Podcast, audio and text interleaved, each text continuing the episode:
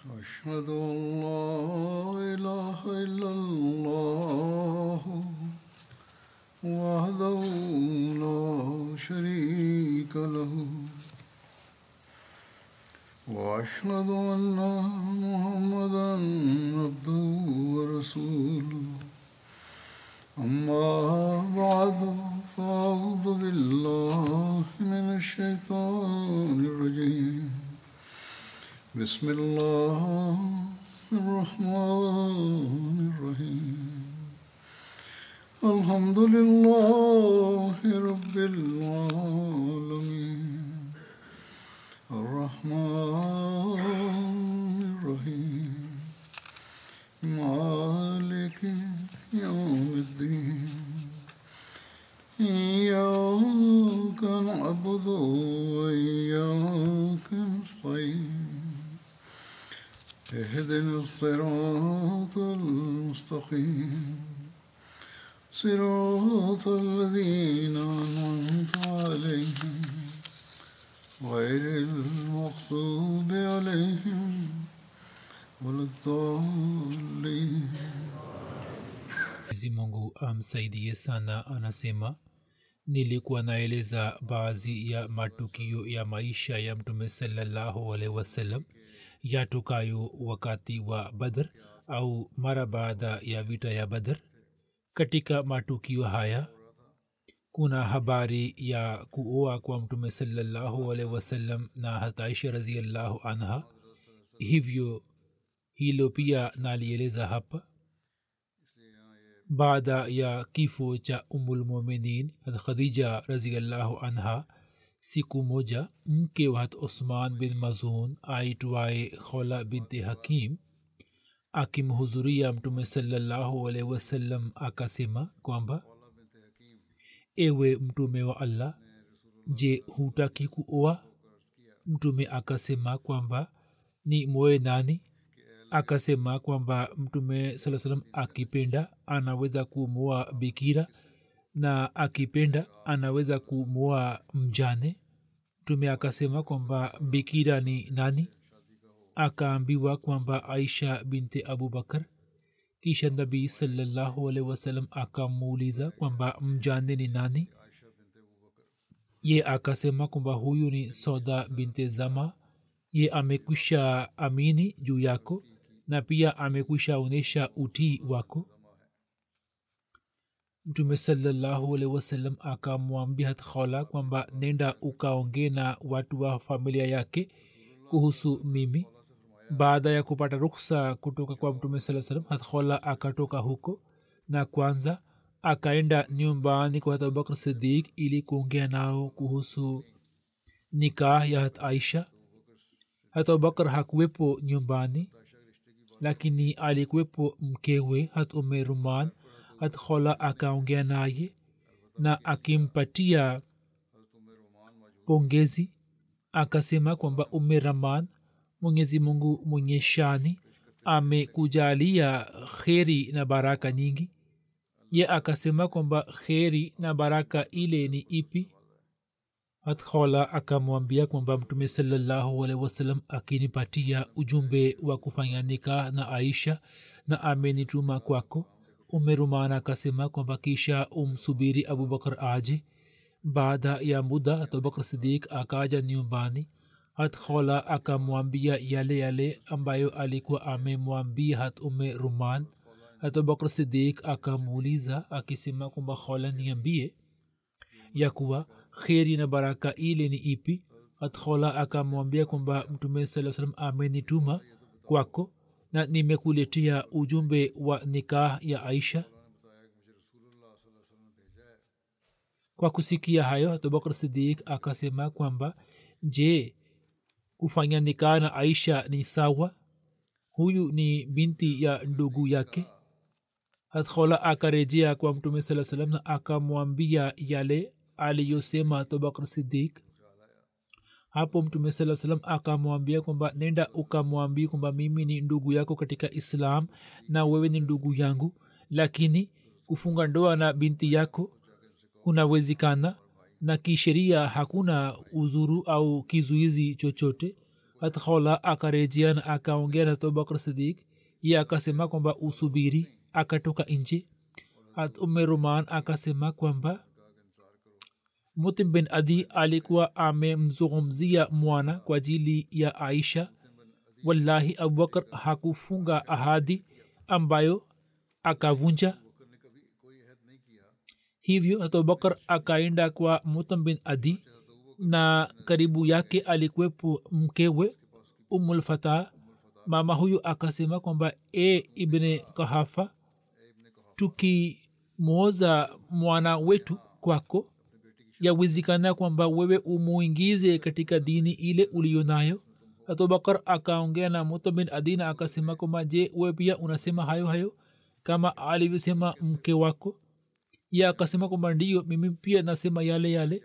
Hata abubakar akarejea kutoka kwa mutam na mwenyezi mungu akamwondolea shida yote kuhusu ahadi ile aliyokuwa amefanya yaani mutam aliposema kwamba mwana wangu hawezi kuwa muislamu hapo posa ile ikakwisha na shida ile aliyokuwa nayo kwamba nimeahidi naye hilo pia likakwisha.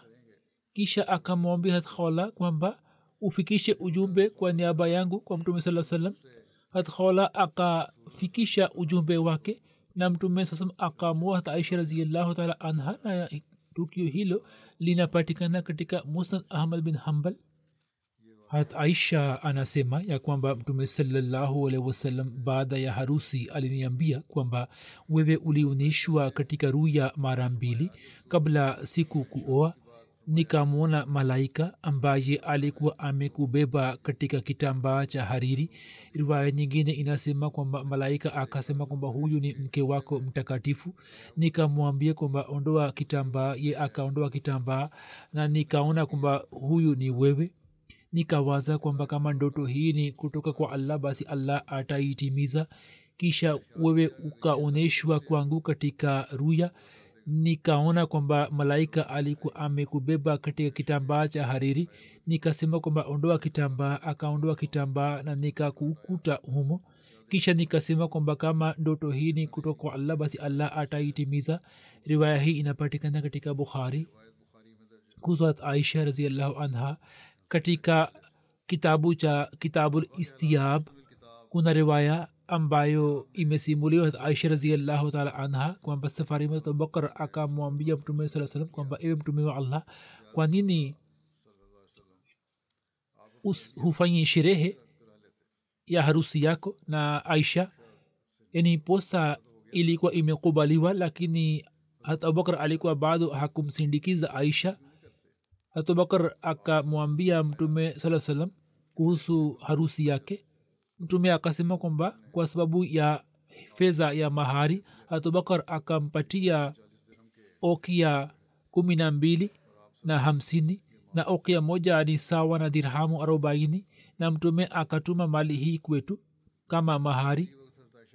Wakati wa harusi ya biaisha raziallahu taala anha kuna hitilafu zilizofanywa na wanahistoria na waandishi wa sera na wasimuliaji wa baadaye na watu wasiokuwa waislam pia wanaendelea kuleta shutma juu ya jambo hilo. Lakini jambo la msingi ni kwamba aisha alipoolewa kama kungekwepo jambo fulani kuhusu umri wake basi watu wa wakati ule na wanafiki na wapinzani wangeleta shutuma nyingi. Lakini katika kitabu chochote shutuma ya aina hiyo haipo. Na vitabu ambavyo vinazungumzia habari hiyo kuhusu vitabu hivi hakimu mwadilifu wa zama hizi yani hat masihi alah salam amevitaja kama kauli zisizo na msingi tu. Anasema kwamba habari hii inapatikana katika vitabu visivyo na msingi na katika hadisi na qurani habari hii haithibitiki hatmida bashiri ahmad akieleza kuhusu nikaa ya hat aisha. Ameandika ya kwamba baada ya kifo cha khadija raziallahu taala anha mtume salallahu alaihi wasallam alikuwa amemoa aisha sadika raziallahu taala anha.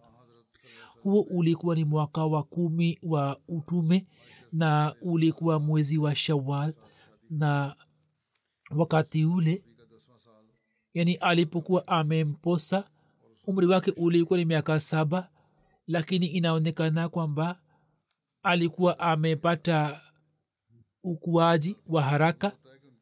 Waila kulikuwa hakuna sababu kwamba khola binti hakim ambaye ndiye aliyekuwa ameleta ujumbe kwa mtume saa salam angeweza kupata wazo kuhusu aisha.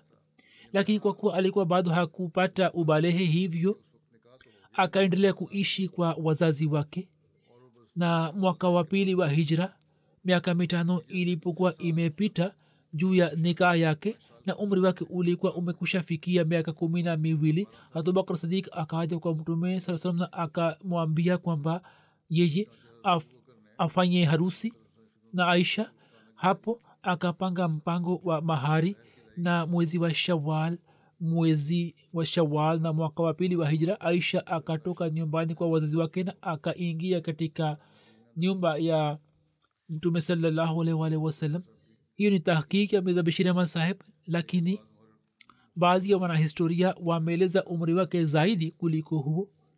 Wakati wa harusi hat aisha alikuwepo kwa mama yake katika maeneo ya alsana karibu na madina.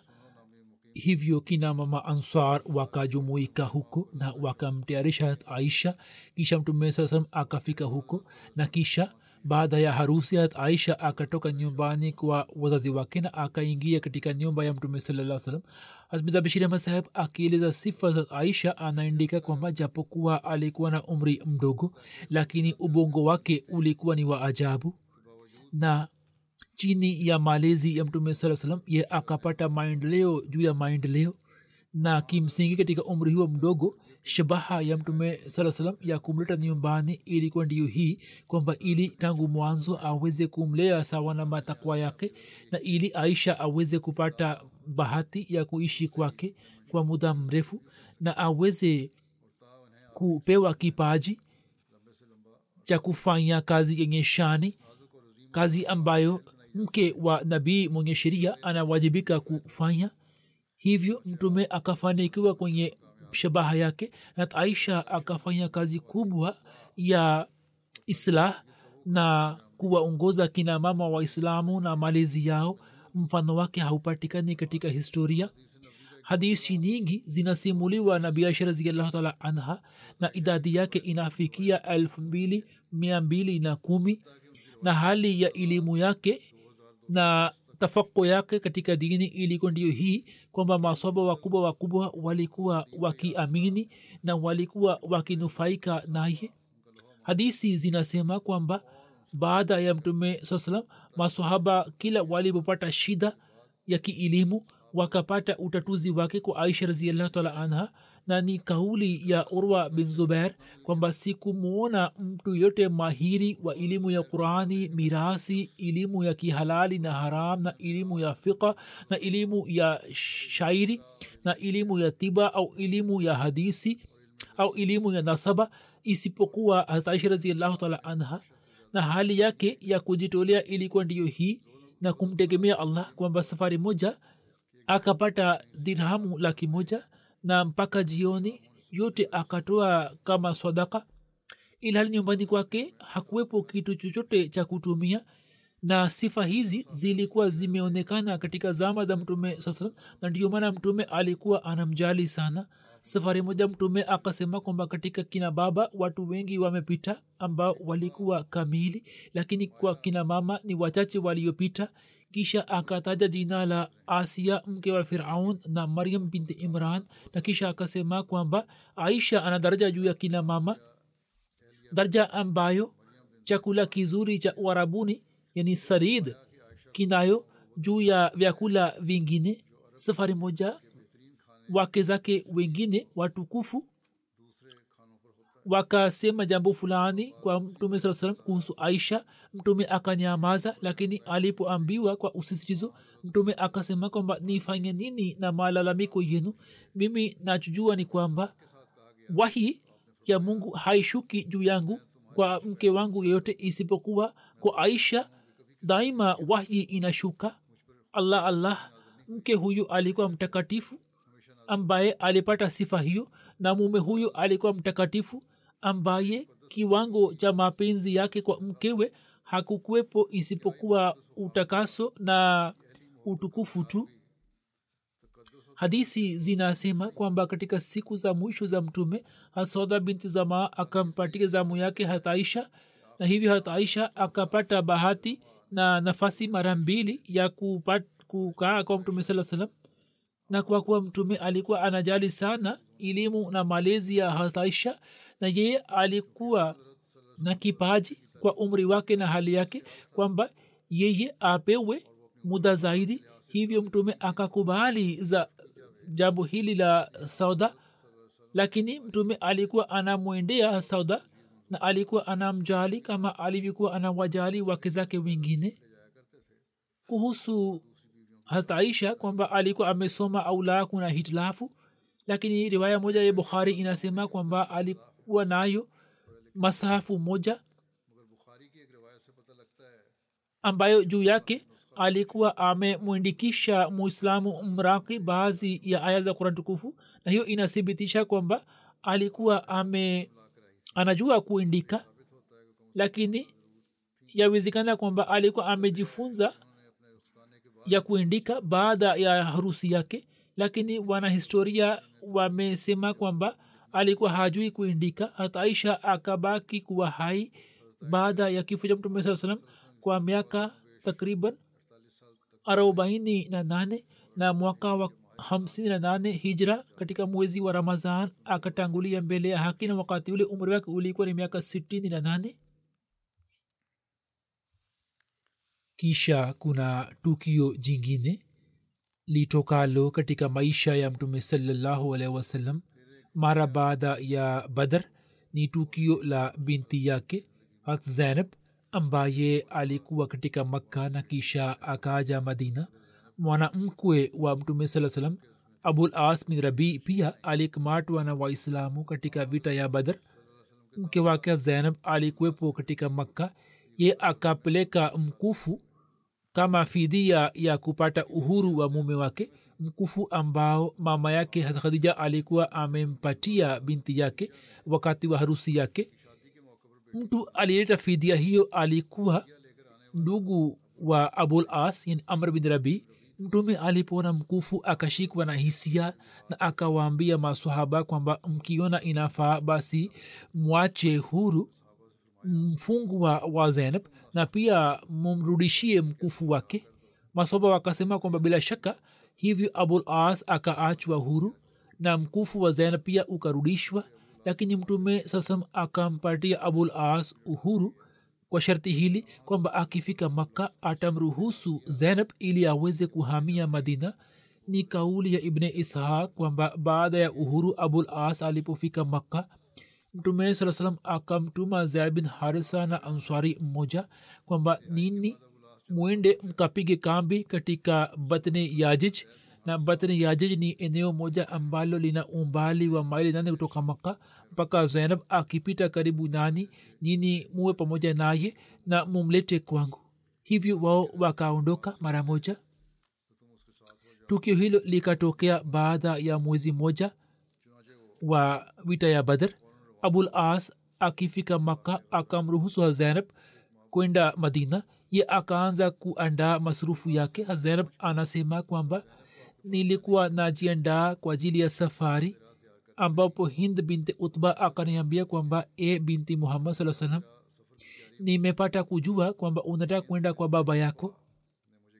Mimi nikajaribu kuepukana na swali lake kwa kusikia hayo ye akasema kwamba ewe binti ya amu yangu usifanye hivyo. Kama unahitaji kitu chochote cha safari au unahitaji mali ambayo kwa kutumia kwayo uweze kufika kwa baba yako basi ninayo kila kitu kwa ajili yako. Hivyo usiepukane nami. Katika mioyo ya kina mama haikuwepo huzuni na ghamu kama inavyokuwepo katika mioyo ya kina baba hazanab akasema kwamba ninafikiri kwamba mama huyo alikuwa amesema jambo hili kwa ikhilasi lakini kwa kuwa nilikuwa namwogopa hivyo na, nikataka kuepukana naye. Ibn ishaq ameeleza kwamba zainab akajiandaa kwa ajili ya safari yake na alipomaliza maandalizi ya safari ndugu ya abul as kinana bin rabii akampatia kipando. Ye akapanda juu yake kinana akashika upinde wake na mfuko wa kutunza mishale na akaondoka naye wakati wa mwanga wa mchana. Ilhali zainab alikuwa kwenye kiti chake.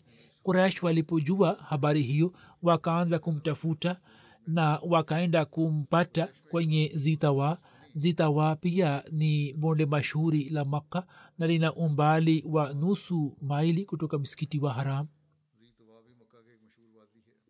Kwa vyote vile kwanza kabisa hebar bin aswad fahri akaja kwake na yeye akaogopesha kipando kwa mkuki wake na zainab aliyekuwa mja mzito uja uzito wake ukaharibika na ndugu ya mume wake akatoa mishale na akatangaza kwamba atakaye kuja karibu yangu atakuwa windo wa mishale hii.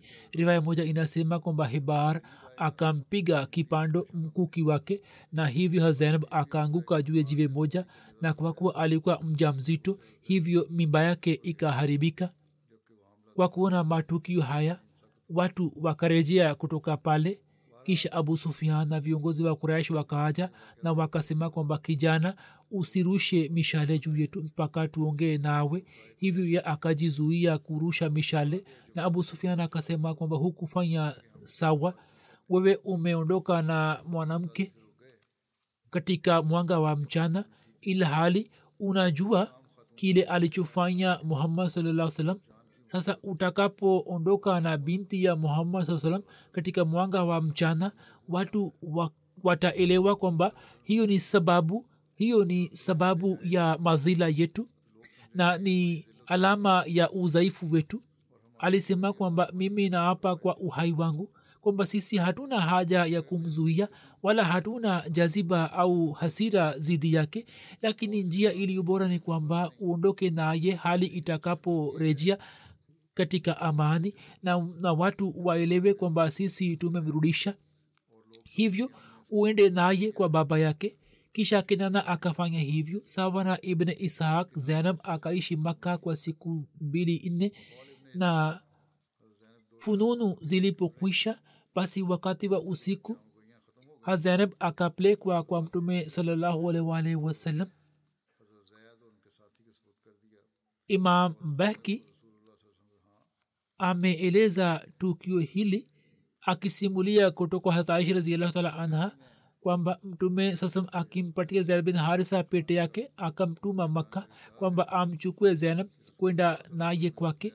Hivyo kwa hikma akampatia mchungaji pete mchungaji akapeleka pete kwa zainab. Zainab kwa kuona pete akaitambua na akasema kwamba nani amekupa pete hiyo? Akasema kwamba mtu mmoja nji ya maka amenipatia hivyo zainab akatoka nje ya makka wakati wa usiku na akapanda nyuma yake na ye akamleta madina.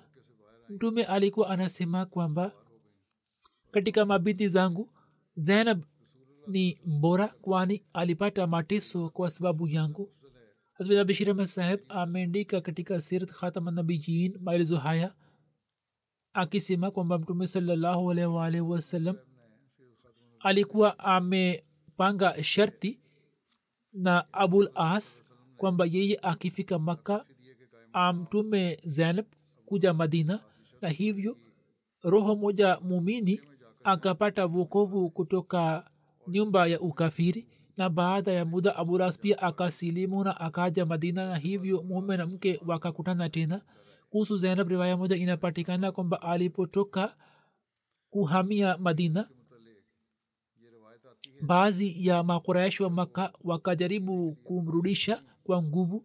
Hapo ye akakataa kurudi. Hapo habar bin aswad akamshambulia kwa mkuki, wa, kwa mkuki wake na kwa sababu yake mimba yake ikaharibika.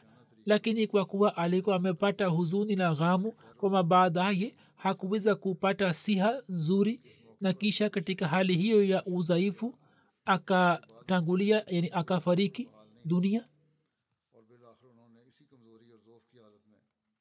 wakati huu nitaishia hapo hapo. Na katika muda huu ningependa kusema kuhusu dua na maombi.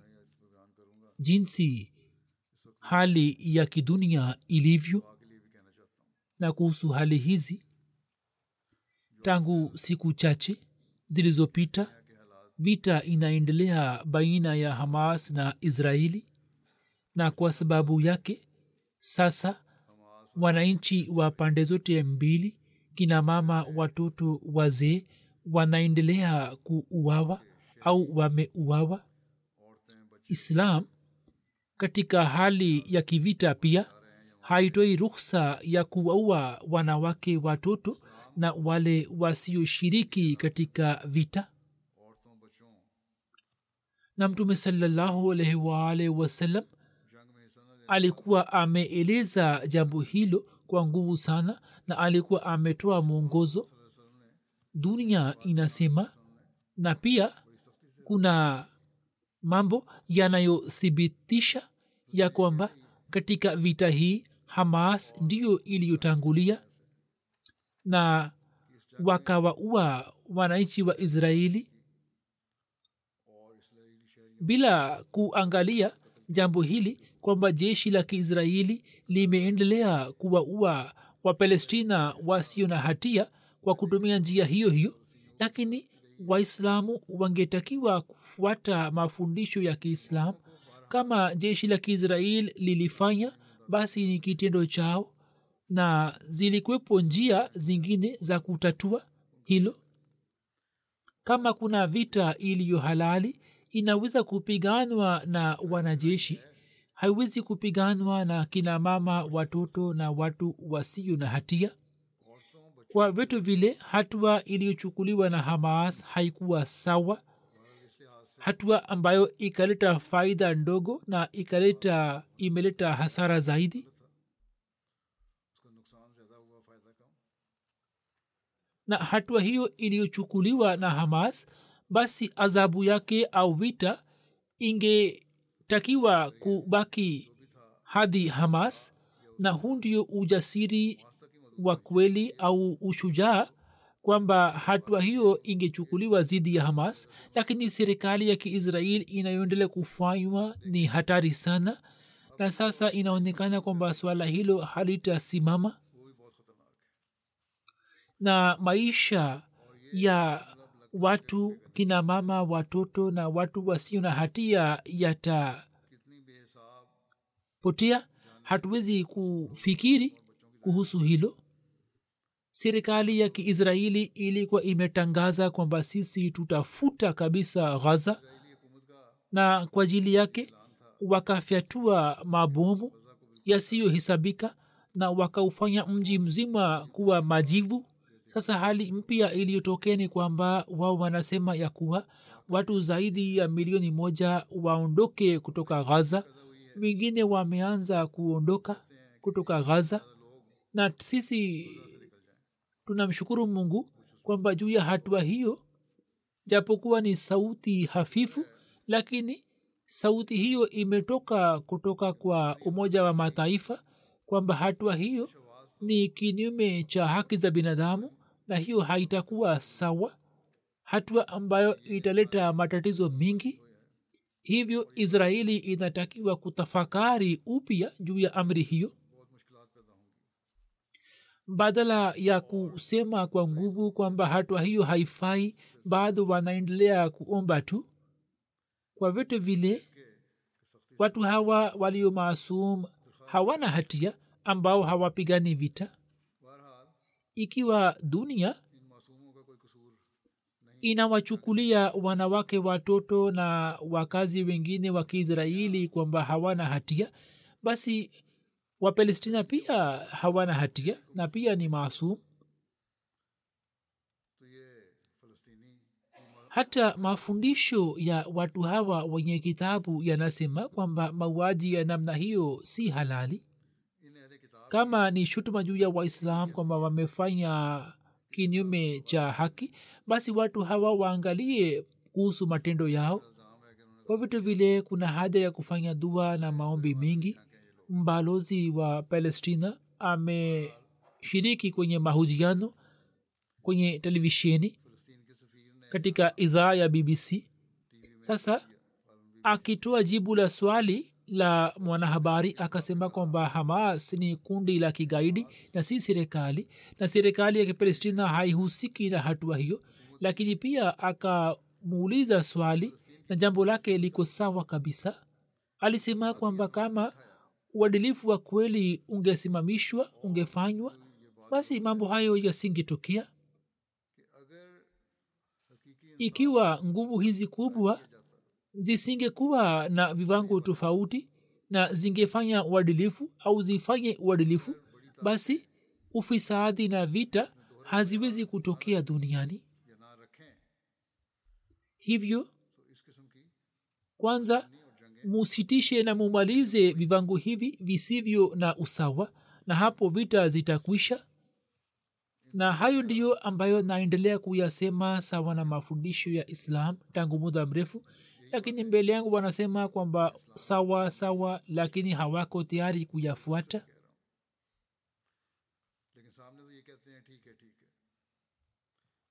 Sasa nguvu zote kubwa za kidunia au nguvu za kimagharibi zikiacha uadilifu zinaendelea kujumuika ili kuleta mateso au kuwatesa wapalestina na pia zinaendelea kuzungumzia habari ya kuwatuma majeshi. Na pia picha za watu zinaonyeshwa kwamba zulma inaendelea kufanywa hivi na pa vile. Na katika vyombo vya habari ripoti zinachapishwa au zinatangazwa. Siku moja habari inakuja kwamba hii ndiyo hali ya kina mama wa israeli na watoto na hali yao imekuwa tete. Siku ijayo tunapata kujua kwamba wao hawakuwa waisraeli bali walikuwa wapalestina lakini katika vyombo vya habari hakuna anayeomba msamaha. Na hakuna ambaye anatamka neno la huruma kwa ajili yao. Watu hawa wanaendelea kufuata kanuni moja tu kwamba mwenye nguvu ndiye kila kitu. Watu ambao mkononi mwao mna uchumi wa kidunia hivyo mbele yao wao watainama. Kama tufanye hisabu au tuchunguze inaonekana kwamba nguvu kubwa zimeamua kuwasha moto wa vita badala ya kupoza. Hawataki kusitisha vita. Baada ya vita kuu ya kwanza kwa ajili ya kusitisha vita nguvu kubwa zilitengeneza chama cha mataifa lakini kwa sababu ya kutokuzingatia uadilifu na kwa sababu ya kuendeleza ubora na utawala wao chama hicho kikashindwa na ikatokea vita kuu ya pili na watu zaidi ya milioni sabini wanasema kwamba wakapoteza uhai wao. Hii ndiyo hali inayoendelea kutokea kwa umoja wa mataifa ilikuwa imeundwa ili uadilifu ufanywe duniani na watu wenye kuzulumiwa watasaidiwa na juhudi itafanywa ili kusitisha wita lakini mambo hayo hayapo hayaonekani. Kila mmoja anaangalia masilahi zake. Na sasa kwa sababu ya kuto kuzingatia uadilifu vita itakayotokea mtu wa kawaida hawezi kupiga hisabu kuhusu madhara yake. Na nguvu hizi zote zinajua habari hizi jinsi itakavyotokea hasara lakini hata hivyo hawako tayari kusimamisha uadilifu. Yani hawana nia ya kufanya hivyo. Katika hali za namna hiyo kwa uchache nchi za kiislam zinatakiwa kushika busara na kwa kufuta hitilafu zao wanatakiwa kusimamisha umoja wao. Kama mwenyezi mungu amewapatia waislamu mwongozo huu kwa ajili ya kuboresha uhusiano na watu wenye kitabu kwamba taalau ila kalimatin sawain bainana wa bainakum yani njooni kwenye neno lilosawa baina yetu na baina yenu yani dhati ya mwenyezi mungu. Basi waislamu ambao kalima yao ni mmoja tu kwa nini hawezi kujumuika kwa kumaliza hitilafu zao? Hivyo watafakari na wasimamishe umoja wao na hii ndiyo njia ambayo inaweza kutusaidia ili kuondoa ufisadi kutoka dunia na kisha kwa ajili ya kusimamisha uadilifu kwa ajili ya kusimamisha haki za watu wenye kudhulumiwa wainue sauti zao wakiwa pamoja. Watakapokuwa na umoja basi katika sauti yao kutakuwa na nguvu. Waila watu hawa watawajibika juu ya kupotea kwa uhai wa watu wasio na hatia. Yaani serikali hizi za kiislam zitawajibika? Yatupasa kuzingatia daima kauli hii ya mtume salallahu wasallam.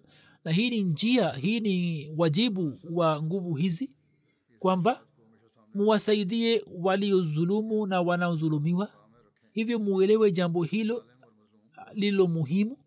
Mwenyezi mungu azijalie serikali za kiislam akili na uelewa ili watu hawa waweze kuwa pamoja na waweze kusimamisha uadilifu na pia azijalie nguvu za dunia akili na uelewa kwamba badala ya kuingiza dunia hii katika maangamio wafanye juhudi ya kuiokoa na wasifanye kazi ili kupatia maslahi zao ili kujipatia maslahi zao.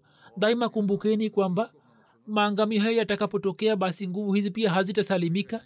Sisi tuna silaha ya dua tu ambayo kila ahmadia anapaswa kuitumia zaidi kuliko awali.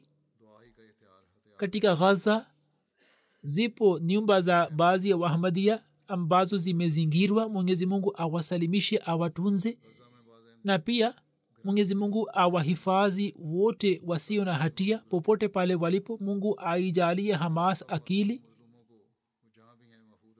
na watu hawa wasiwe njia ya kuwazulumu watu wao na pia wasiwazulumu wengine. Sawa na mafundisho ya kiislam amri iliyopo kama kuna haja ya kupigana vita basi wapigane sawa na amri ya kwenye tukufu uadui wa kaumu fulani usitupeleke mbali na uadilifu. Hii ndiyo amri ya allah. Mwenyezi mungu azijalie nguvu kubwa kwamba wao wakitimiza vivango vya uadilifu wafanye juhudi ya kustawisha amani. Sio maana kwamba wawe na upendeleo mmoja na upande wa pili haki za watu zinyanganywe. Nguvu hizi zisiwe zenye kuzidi katika zulma mungu afanye kwamba tuweze kuona amani na usalama katika dunia? Baada ya swala ya ijumaa nitaswalisha jeneza mbili.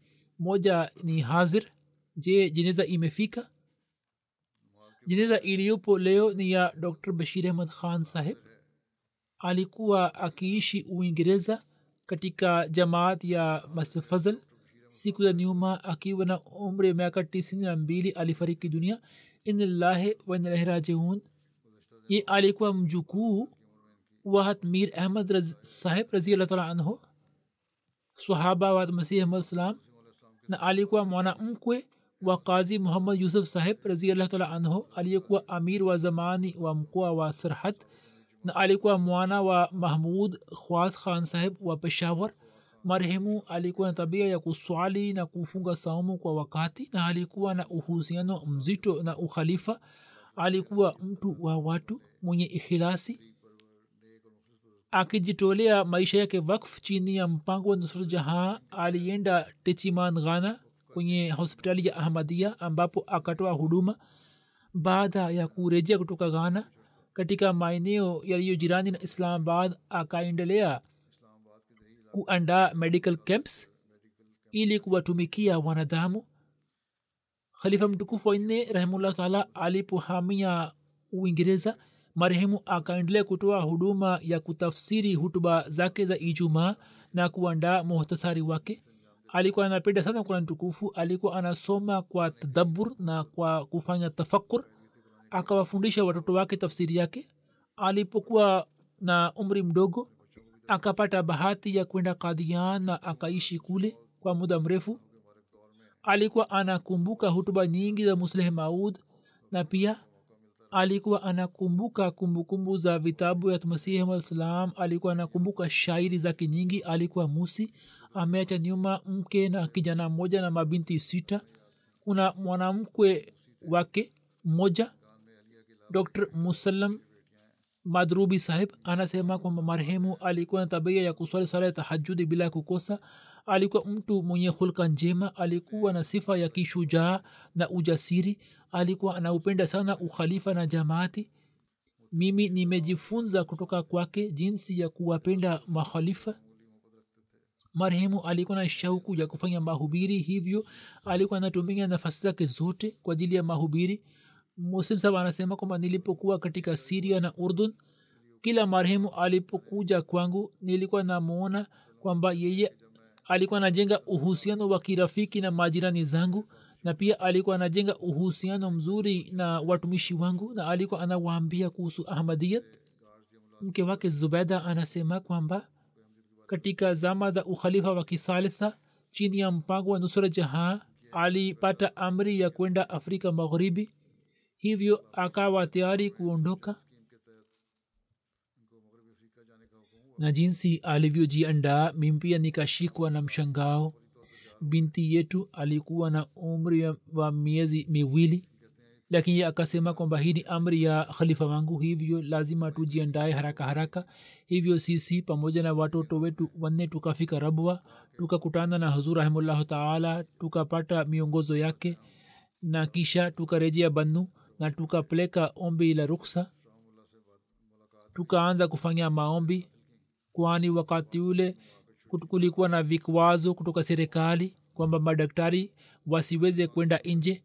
Ilikuwa zama ya bwana buto lakini wao wakapata ruksa na wakaenda wakaondoka. Kwa ajili ya kuswali swala kwa wakati na kwa pamoja alipata matatizo mengi lakini daima alikuwa anafanya dua kwamba matatizo hayo yatatulike na mungu alikuwa anamsaidia. Hivyo akaendelea kupata bahati ya kuswali swala kwa wakati na kwa pamoja. Anasema kwamba mungu alitujaalia kununua gari. Wakati wa kuja na kwenda miskitini alikuwa anawabeba marafiki zake. Alipata nyumba karibu na miskiti wa fazl alikuwa amepata furaha kwamba atapata bahati ya kuswali sala tano katika miskiti alikuwa anatumia kila njia ili kuitumikia dini. Alikuwa anafanya mahubiri. Alikuwa anatoa michango yake wa wakati na alikuwa anatusihi kufanya hivyo. Mwenyezi mungu amghofirie na amrehemu na awajalie watoto wake kuendeleza mema yake jendeza nyingine ni ya ghaibu ambayo ni wasima begam sahiba mke wa dr shafiq sehgal sahib. Shafiq sehgal sahib amewahi kuwa amir wa jumuiya wilaya multan na pia amewahi kuwa naibu tasnif. Mama huyu amefariki dunia akiwa na umri wa miaka themani tisa. Mama huyu alikuwa musi ameacha nyuma mume na vijana watatu. Dr muhammad shafik saigal saheb mume wake anaandika ya kwamba mke wangu alikuwa mjukuu wa sheikh mushtaq ahmad saheb sahaba wa masih alsalam na alikuwa binti wa sheikh bashir ahmad saheb marhum na alikuwa mpwa wa sagida ume wasim sahiba aliendelea kuwa na uhusiano imara na ukhalifa na akaendelea kushikamana na ukhalifa. Mjukuu wake muhyuddin anasema kwamba bibi yangu alikuwa na sifa ya kujitolea sana alikuwa anasoma sana ruhani khazain. Anasema kwamba babu yangu kwa kuwa ni wakfe zindagi safari moja niliwahi kumuuliza bibi kwamba jewe pia umetoa wakfu? Ya akasema kwamba makhalifa wanasema kwamba wake wa wakfin pia ni wakfu binti mkwe ambaye ni mpwa wake aisha anasema kwamba shangazi yangu alikuwa na hulka njema sana katika tanzim ya lajna ahadi inayosomwa kwamba mimi nitakuwa tayari kutoa uhai wangu mali yangu wakati wangu na watoto wangu. Huyu alikuwa mfano wake wa kimatendo anasema kwamba baada ya ndoa yangu akaniongoza sana katika mambo mengi akanifundisha tafsiri ya kurani tukufu kisha mpwa wake mwingine na pia ni binti mkwe zakia. Anasema kwamba mama yangu mdogo alikuwa mtu wa watu alikuwa akiwapenda watu wote. Hakukataa jambo lolote la mume wake alikuwa akiwasaidia watu wote na alikuwa tayari kwa ajili yake. Dada yake naima jamil sahiba anasema kwamba huyu alikuwa mpole kwangu kama awe mama yangu. Mimi nikawa mjane katika umri ya miaka hamsini na mwenyezi mungu akamfanya kuwa malaika kwa ajili yangu. Daima akaendelea kunisaidia na kuniongoza. Kisha anasema kwamba alikuwa anafanya ibada lakini pia katika haki za binadamu alikuwa amebeba jukumu la kuwaoza mabinti wingi na alikuwa anawapenda watu wote alikuwa anawasaidia watumishi wake wenye haja. Mwenyezi mungu amghofirie na amrehemu na awajalie watoto wake kuendeleza mema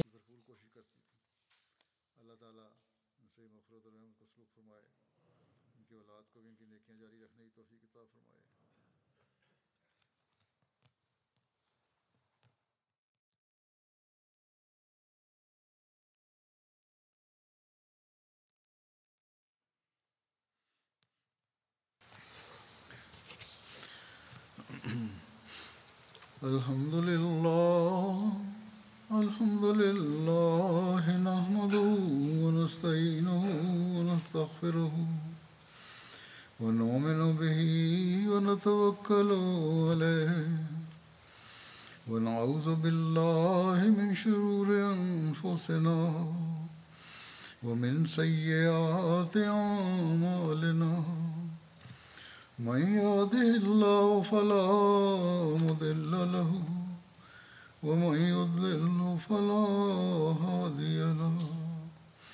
ونشهد أن لا إله إلا الله ونشهد أن محمدا عبده ورسوله. عباد الله رحمكم الله. إن الله يأمر بالعدل والإحسان وإيتاء ذي القربى وينهى عن الفحشاء والمنكر والبغي يعظكم لعلكم تذكرون. اذكروا الله يذكركم وادعوه يستجب لكم. ولذكر الله أكبر